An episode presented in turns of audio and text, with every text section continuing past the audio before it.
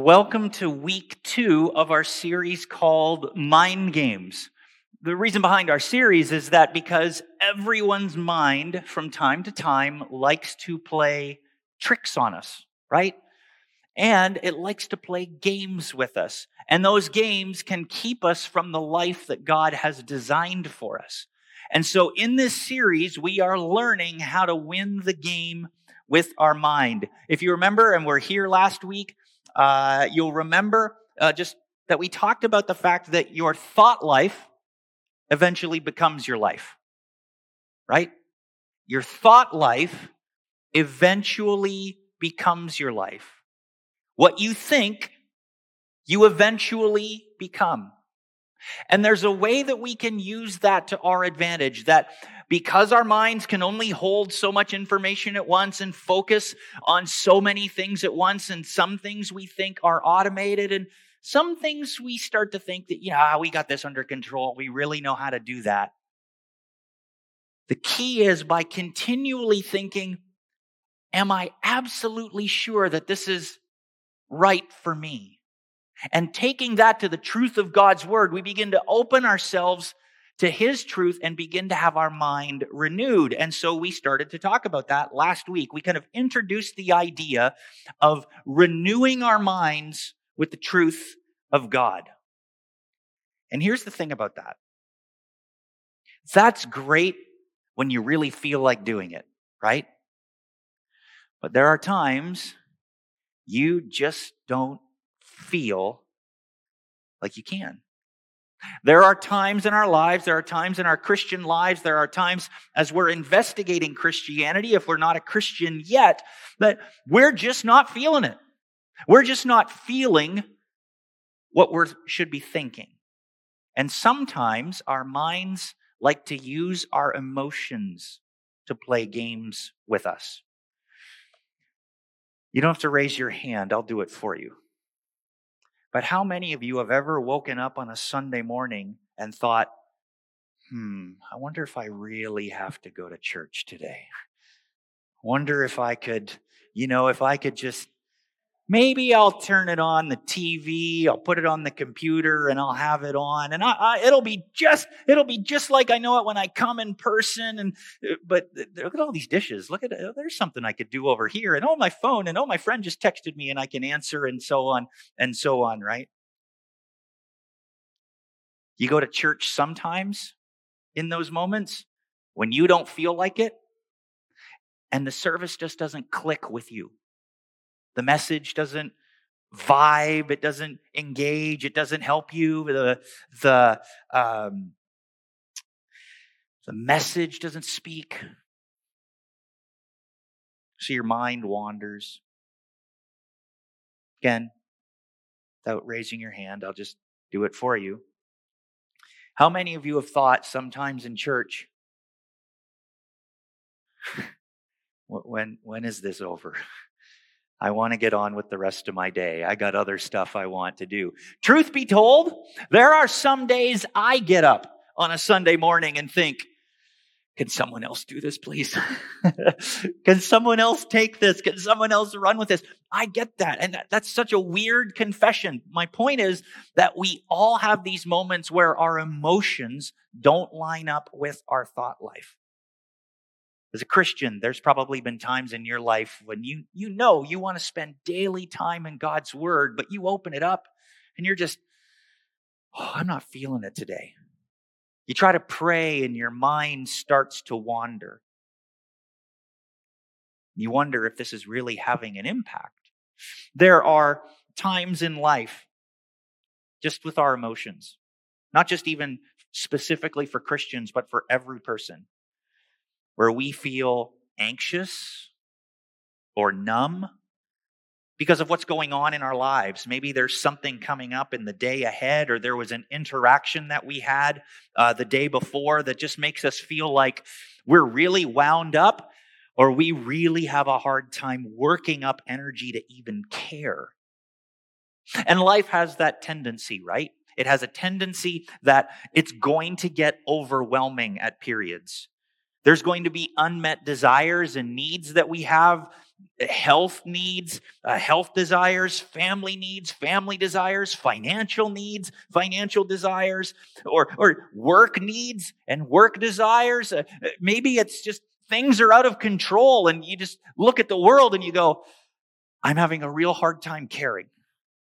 Or you care so much, you're just overwhelmed and overwhelmed and agitated, and you can't sense that there's an end to it. There's no peace. Over the last month, I found it very interesting. You know that uh, one of the things that we do with uh, uh, planning, uh, preaching, calendar that, that I do here for the church is that I often plan it months in advance. And I kind of have an idea of what we'll be doing at what time. And the neat thing about planning it that far in advance is that there are things that start to happen where I go, okay, God, you're clearly up to something. So, months in advance, I was thinking this series, Mind Games, coming in after our Easter series. And it's interesting that the last month or so, I have had more phone calls from people in our church who are frustrated. Frustrated because of everything that they're doing and nothing seems to be working in their lives.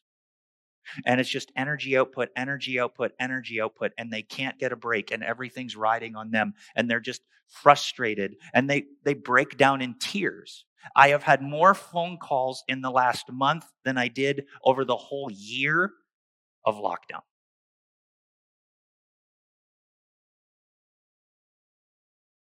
I've talked to people who are frustrated, who are ready to give up. I talk to people who are frustrated, who are ready to blow up. Have you ever felt like that? feel like you're about to explode or shut down. Just shut down because your mind is overloaded with pressure. Absolutely. The mind is like a car engine. I didn't drive my car for months. I didn't need to. I just walked to church and went back home, and that was it. I never went anywhere. A couple of months ago, I needed to go somewhere for the first time in a long time, and I went and got in my car and pressed the ignition switch, and my car said, Nothing. Just sat there. And it's a hybrid, so it starts quietly, anyways. And I thought, okay, let's just start driving. But there were no lights on the dashboard, no nothing. And I went, What is wrong with this? It had sat there for so long the battery was dead. And sometimes our minds, because of all of the pressure, we just shut down for so long, we wonder, how can I move forward? How can we move forward? How can my mind re engage? We're going to talk about that today. There was another time that I had a, a car engine issue, or more of a car issue, and it was the exact opposite. I was driving uh, in Toronto on one of the, the highways there. And so picture a, a major metropolitan city, uh, four lanes of traffic, five lanes of traffic, all going the same direction. And on the other side, another four to five lanes. And then all of a sudden, the car started to accelerate like I had slammed my foot on the pedal. I didn't do anything, but the car just lurched forward. That was a moment of panic. And as I thought, what is going on? What is happening? I tapped the brakes, slowed down a bit, but you could hear the engine fighting it. I took my foot off the brake, car started to accelerate again. I tapped the accelerator to see if it was stuck, right? Sometimes it could get stuck under a floor mat. Nothing. Didn't change. So I went, well, what else causes acceleration in the vehicle? And I thought, cruise control and I looked over at the cruise control and it was on. And I went, I wonder, I wonder. So I flipped it off and the car slowed down. It turns out that there was a short in the cruise control mechanism that all cruise control options have hand controls for you to accelerate and decelerate to take the cruise control off and then re engage it once you've passed a vehicle or you get behind a slow vehicle, that sort of thing. Mine just all of a sudden thought, we're going, baby. And we, we just took off down the road to the point where the vehicle got to 150 kilometers an hour. It's Canada, but it was clipping. Thankfully, I drove at that speed all the time, so it wasn't a problem. No, I'm just kidding. I'm just kidding. That's not, that's not, that's not true. I did not drive at 150 kilometers an hour. But sometimes our minds are like that.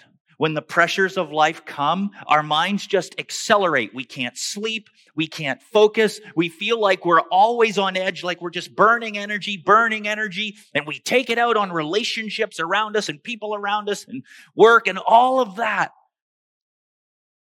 Is there hope for when our brains tell us, just stop? And is there hope for when our brains won't stop? Is there a way for us to have peace? Is there a way for us where instead of our feelings controlling our thoughts, is it possible that we, it can work the other way around, that our thought life can contain, can shape our emotions? I think it's possible. And I think the Apostle Paul shows us how. The church planner, he wrote this great letter to a group of people uh, in Philippi, and he called his letter uh, the letter to the church in you know, Philippi, the Philippians letter. And so if you have a Bible with you, turn with me in them to Philippians chapter 4. And we're going to look at a pretty famous verse. If you grew up in church, you know this one really well. Philippians 4, cha- uh, chapter 4, verses 8 and 9. Verse 8 says this Finally, my brothers and sisters, whatever is true, whatever is noble, whatever is right, whatever is pure, whatever is lovely, whatever is admirable, if anything is excellent or praiseworthy, think about such things.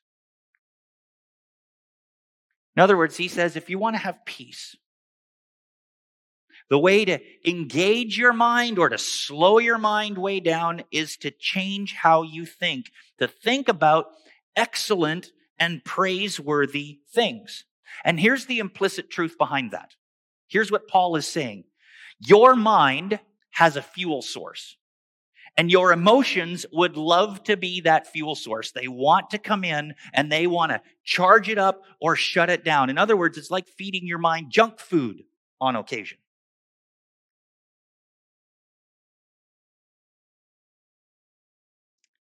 But here's what Paul says you get to choose the fuel, you get to choose the food for thoughts, for your thoughts that you put into your mind. You can choose what you focus on. And if you set a priority to focus on excellent and praiseworthy things, something good will happen. Well, what does he mean by excellent and praiseworthy things? Well, he describes them for us, right? He says them right in the verse. He says that whatever is true.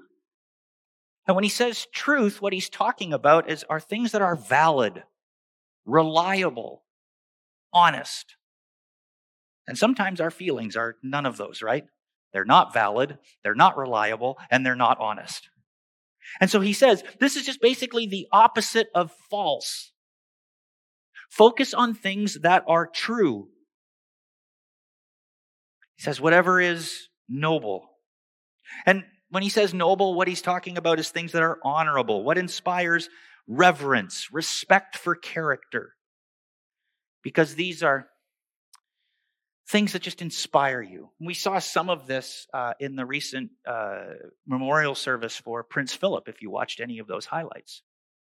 And you've seen any of the pictures of uh, uh the Queen and the Prince together for so long. Those types of things go, wow, that's, That's incredible that, that that's noble, that's honorable that they would be committed to each other in public service and in public life for all of that time from such a very young age until now. I think the queen is turning 95 this year. That's incredible. So, whatever is noble, whatever is right, and what he's talking about here is whatever is righteous, whatever is just.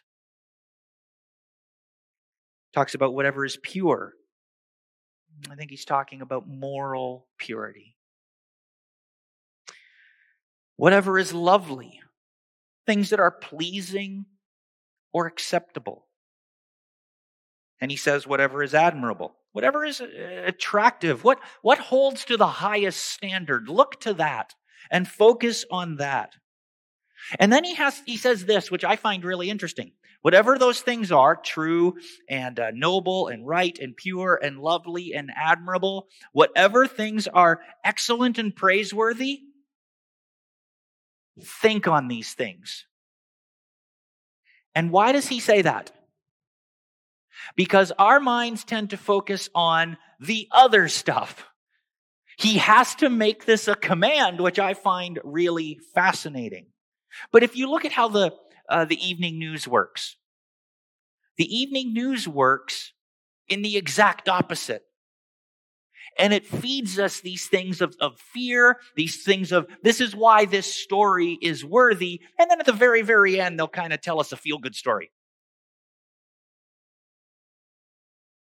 And Paul says, think differently than that. Look for excellent and praiseworthy things in the world. Think on them. And when he says think on them, the word that he uses is not like, yeah, that's lovely. And then going back to whatever it is that we were doing, or yeah, that's noble, and going back to whatever we were doing, or yeah, that's pure, that's that's wonderful, that's just great, uh, and then going back to whatever it is we're doing. No, he says, mull them over, sift them in your mind. Why is that lovely? What do I like about that? And so on and so on. No snap judgments of things, but ponder them. Slow down and focus your thoughts on these things. Take the time to do it. And he says, if you do this, you train your brain. You train your brain. And this is not easy to do. It is far easier to be reactive and want to hear, hey, did you hear the news about so and so? Tell me more, right? We instinctively want to hear gossip. We instinctively want to hear the latest news, the latest insider information. And Paul says, instead of feeding your mind that, which will either shut your mind off or it will put your mind into overdrive, he says, slow down and slow down and train your brain to think about excellent and praiseworthy things. If you follow me on social media, uh, you know that I take pictures. I take pictures of really three things. Uh, well, four things my family, um, and that includes the dog.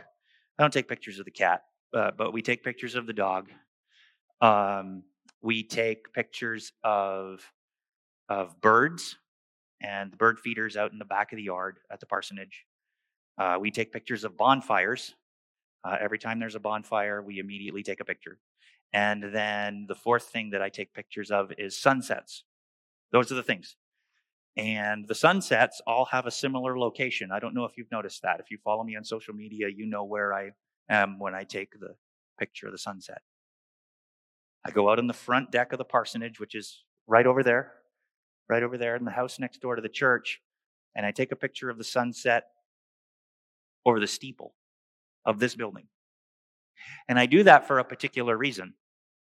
For me, it is a reminder of God's creativity and his splendor and his greatness.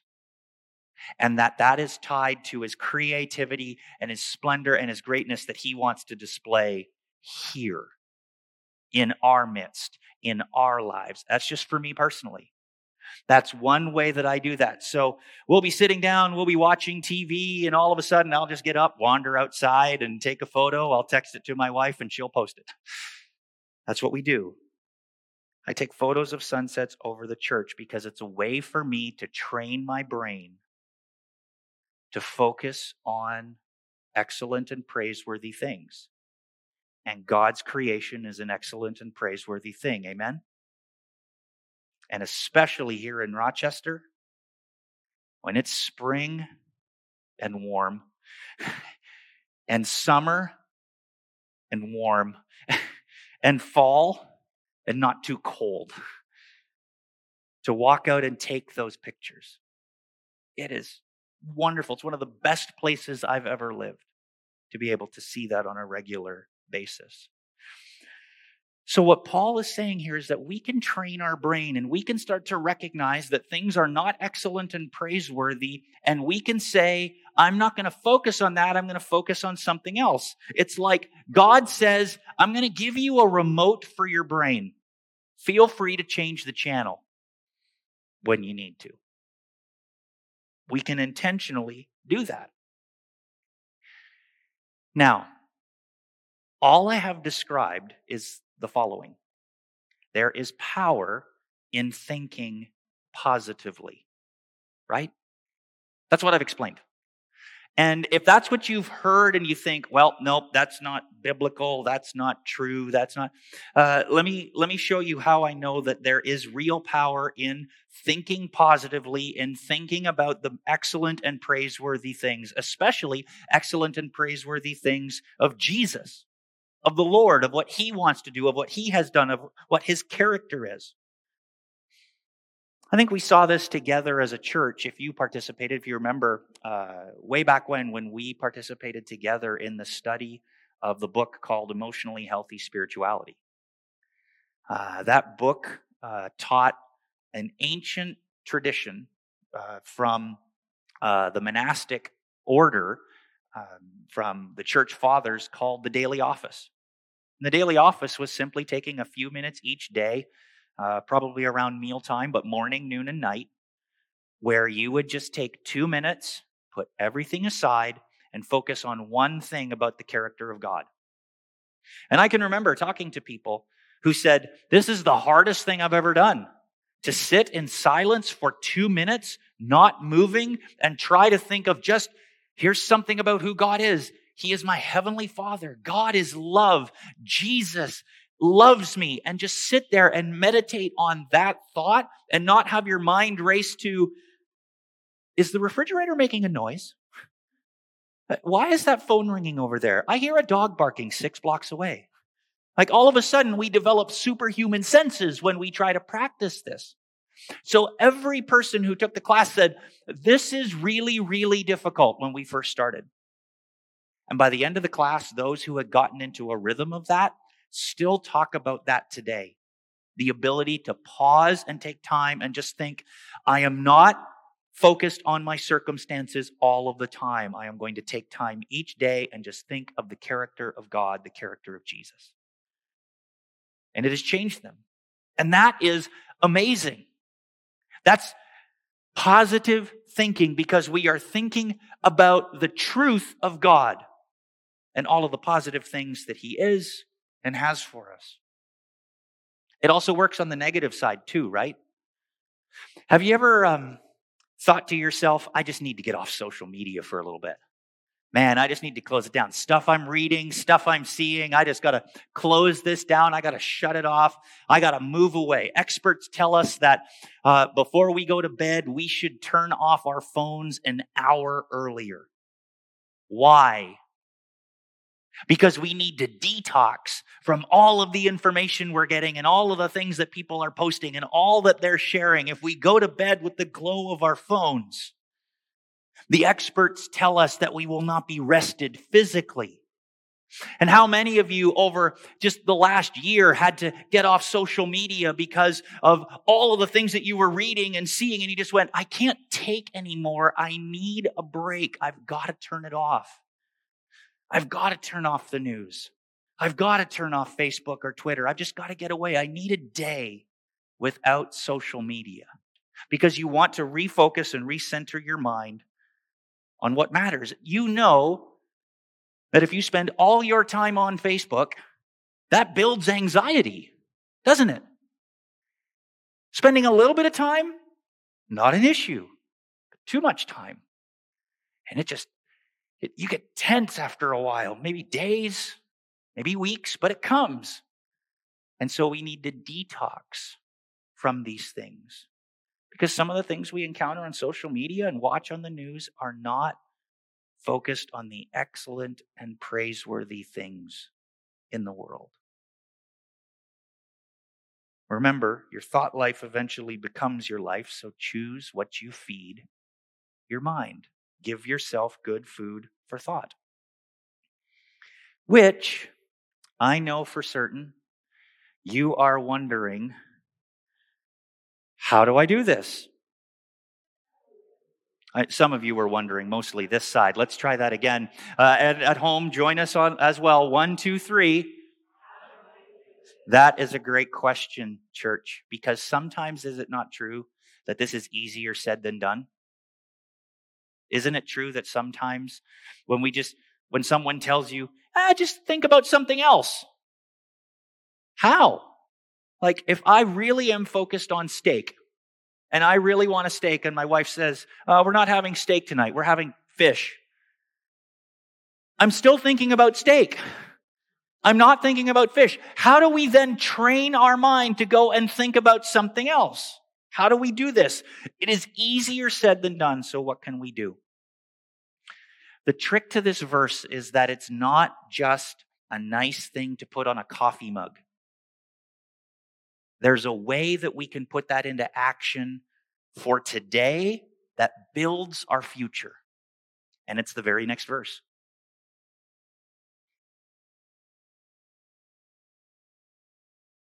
Whatever you have learned or received or heard from me. This is Paul writing to the Philippians, you remember. Whatever you have learned or received or heard from me or seen in me, Put it into practice and read this part with me. And the God of peace will be with you. You will have God's peace. Not only do we fuel our minds with excellent and praiseworthy things, look to excellent and praiseworthy people to follow. Look to the examples of others. What are they teaching? What are they sharing? What are they doing? There's godly people who are experts in the things that you want to grow in, in these excellent areas, who are lovely people, who are noble people, and you can learn from them. You can learn from the books they've written. So they could be dead, and you could still be learning the lessons that they learned. You can sign up for podcasts. You can go to seminars. You can go to classes like live classes in a couple of Thursdays. You can go to support groups. You can get mentors. You can get counselors. You can get experts. You don't have to think that you have to go it alone when you train your brain. You can leverage godly leaders who are around you, who you want to be like. And you can leverage them to become godly. Paul never said to the Philippian church, hey, you, you know what? You just got to be loving. You got to focus on what's lovely. Just get to it, get at it, and you know, and I'll see you on the other side. He showed up and he taught them and he modeled it for them. And he wasn't perfect in any way. But that's a pretty bold statement, don't you think? To say, anything you've learned from me, anything that's been helpful in all of these virtues, in these character transformation issues, you put that into practice if you saw that in me. Just do what I do. It'll click, it'll work. That's why we come together as the people of God. Leverage godly people around you to become godly, and the peace of God will be with you. And you can do this directly and indirectly for the short term and for the long haul. Uh, my family and I, we watched a YouTube video yesterday on how to build a fire pit.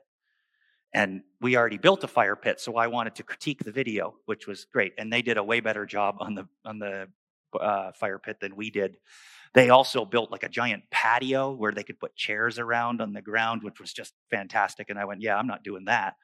But um, it was amazing. And and the thing in the video that they taught, which was really neat, was hey, we kept making this mistake. Don't do that. Do this. We're not pros. We're bros. Was the point of the, the little slogan of the video. But that's the thing that caught me the most was that they weren't professionals saying, look at me, I'm perfect, follow me, and keep in step the entire way.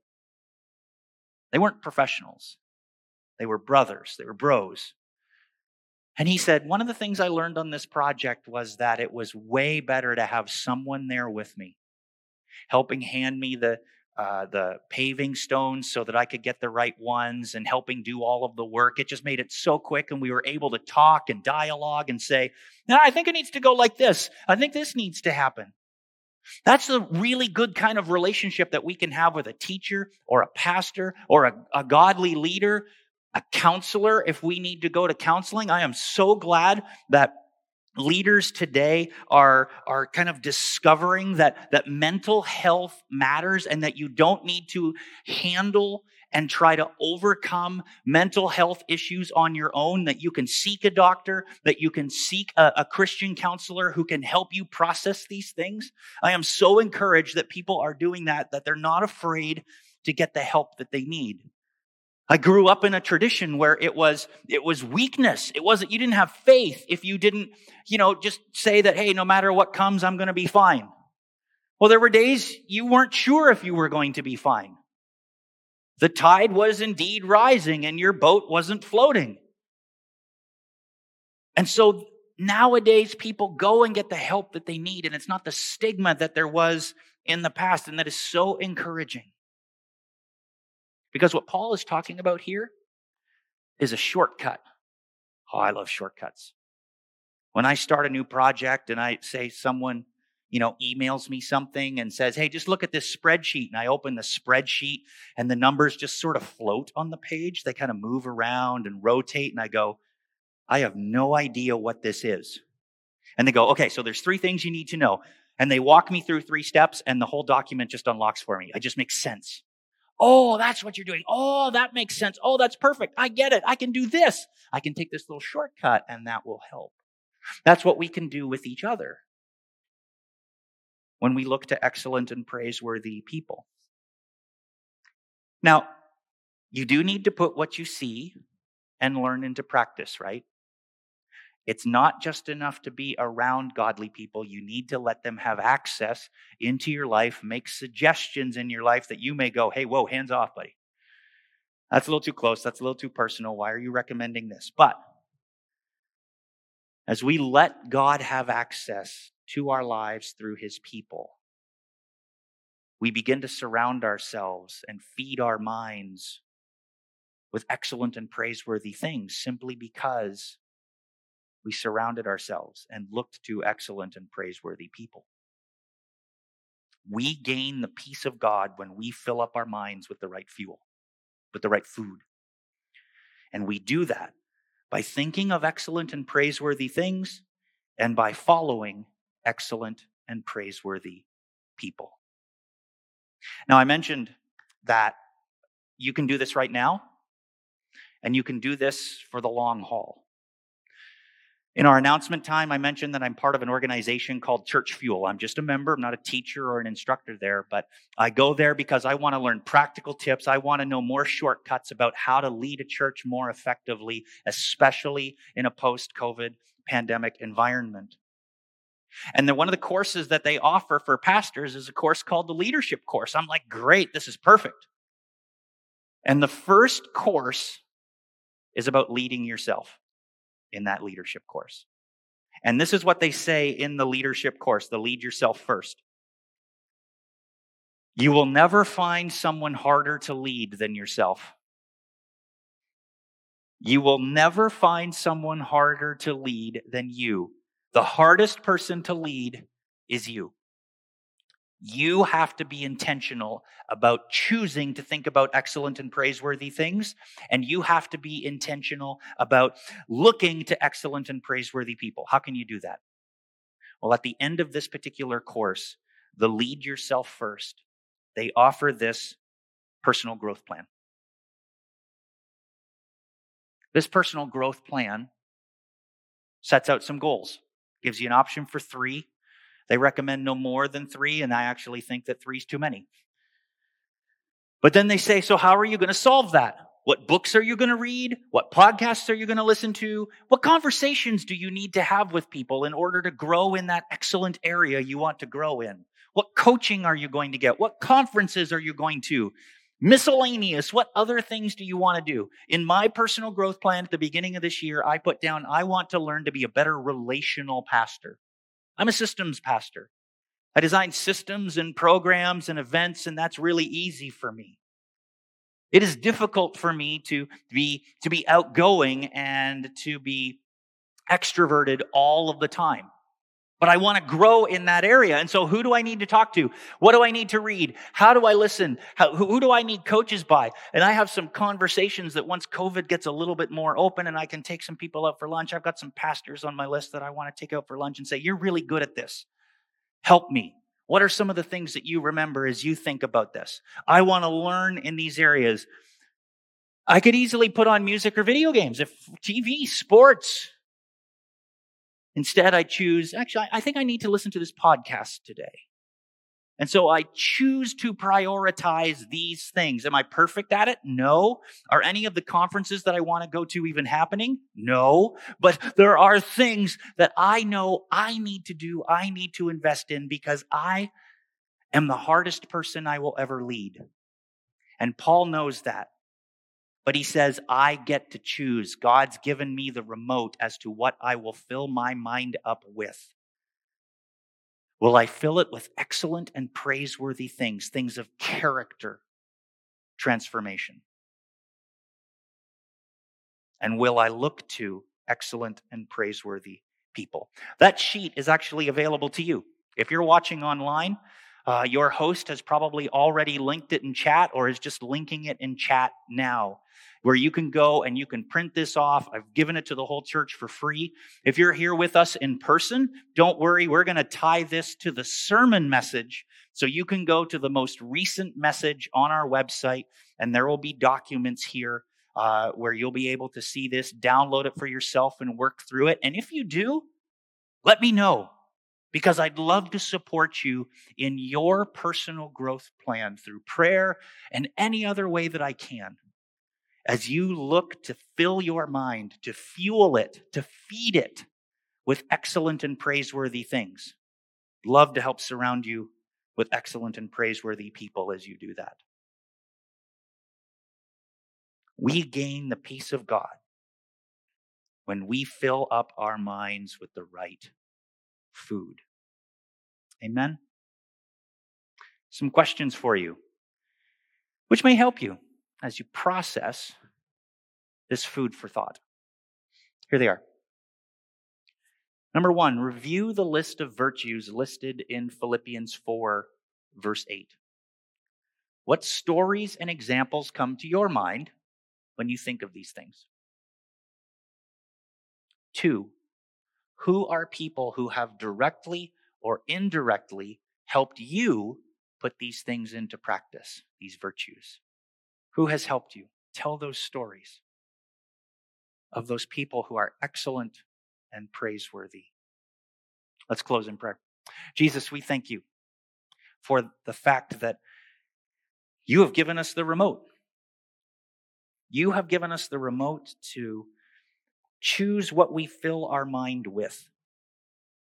And I pray, Lord, that you would help us to fill our mind with excellent and praiseworthy things, the things of character, as we read this list, Lord, we can't help but think of you. We can't help but think of Jesus. There is no one who is more true, more noble, more excellent, more praiseworthy. And yet you've also surrounded us with examples of other Christians, of other people who are excellent and praiseworthy, who have the character of Christ in them, who we can learn from, who we can follow behind, who we can walk with. And so we thank you for this. And I pray, Lord, now that we've been given the remote and we know that we can fill our minds so that our emotions don't control our thoughts, but rather our thoughts shape our emotions.